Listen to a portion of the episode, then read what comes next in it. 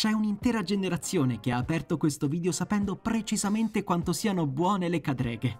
E di conseguenza saprà anche che cos'è Zero Comico, il primo e unico videogioco con protagonista Aldo, Giovanni e Giacomo, tra i pilastri della comicità italiana della fine degli anni 90.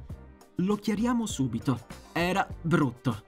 Ma di brutto, brutto, brutto, ne? Eppure crediamo sia giusto ricordarlo, raccontarlo e anche un po' celebrarlo, soffermandoci sulle sue caratteristiche costitutive, dalla storia fino al terribile gameplay.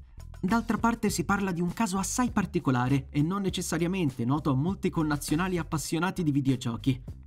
Nel 2001, dopo i grandi successi al cinema, al teatro e in televisione, dopo Tre uomini e una gamba, Così è la vita e Chiedimi se sono felice, arriva il primo e vero fallimento del trio, Zero Comico, ambientato in un futuro alternativo dove la Terra è nelle mani di un regime tecnocratico totalitario che obbliga le persone a vivere dentro le loro case, divenute bunker sotterranei.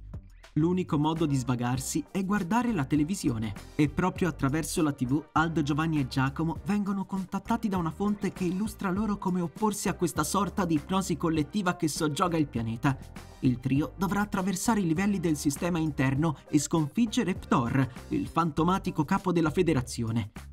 L'originalità della produzione per PC è certamente da ricercarsi in una trama che, almeno sulla carta, appare un tributo ragionato alla storia dei videogiochi. Man mano che procedono nei livelli, infatti, i protagonisti si imbattono in delle sezioni dedicate a diversi titoli iconici. All'inizio, ad esempio, sono chiari i riferimenti a Pac-Man, Arkanoid, Space Invaders e Pitfall, e nel corso dell'avventura sono palesi i tributi a Super Mario, Donkey Kong, Monkey Island e perfino a Resident Evil e Street Fighter.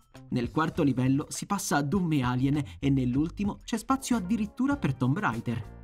A parlarne insomma si potrebbe pensare al matrimonio perfetto, ma visti i pesantissimi inciampi del gameplay, l'esperienza ludica assomiglia quasi a una tortura.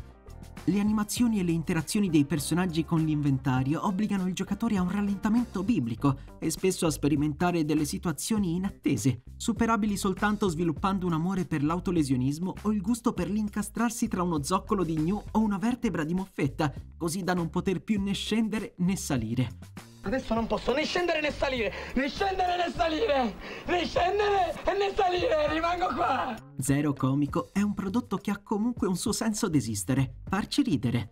A volte non ci riesce e in alcune occasioni persino le battute dei protagonisti, forzate e tirate all'eccesso, risultano pesanti, soprattutto quando spolverano i classici stereotipi, si pensi al robottino giapponese che fa le foto o al seno esagerato di Lara Croft.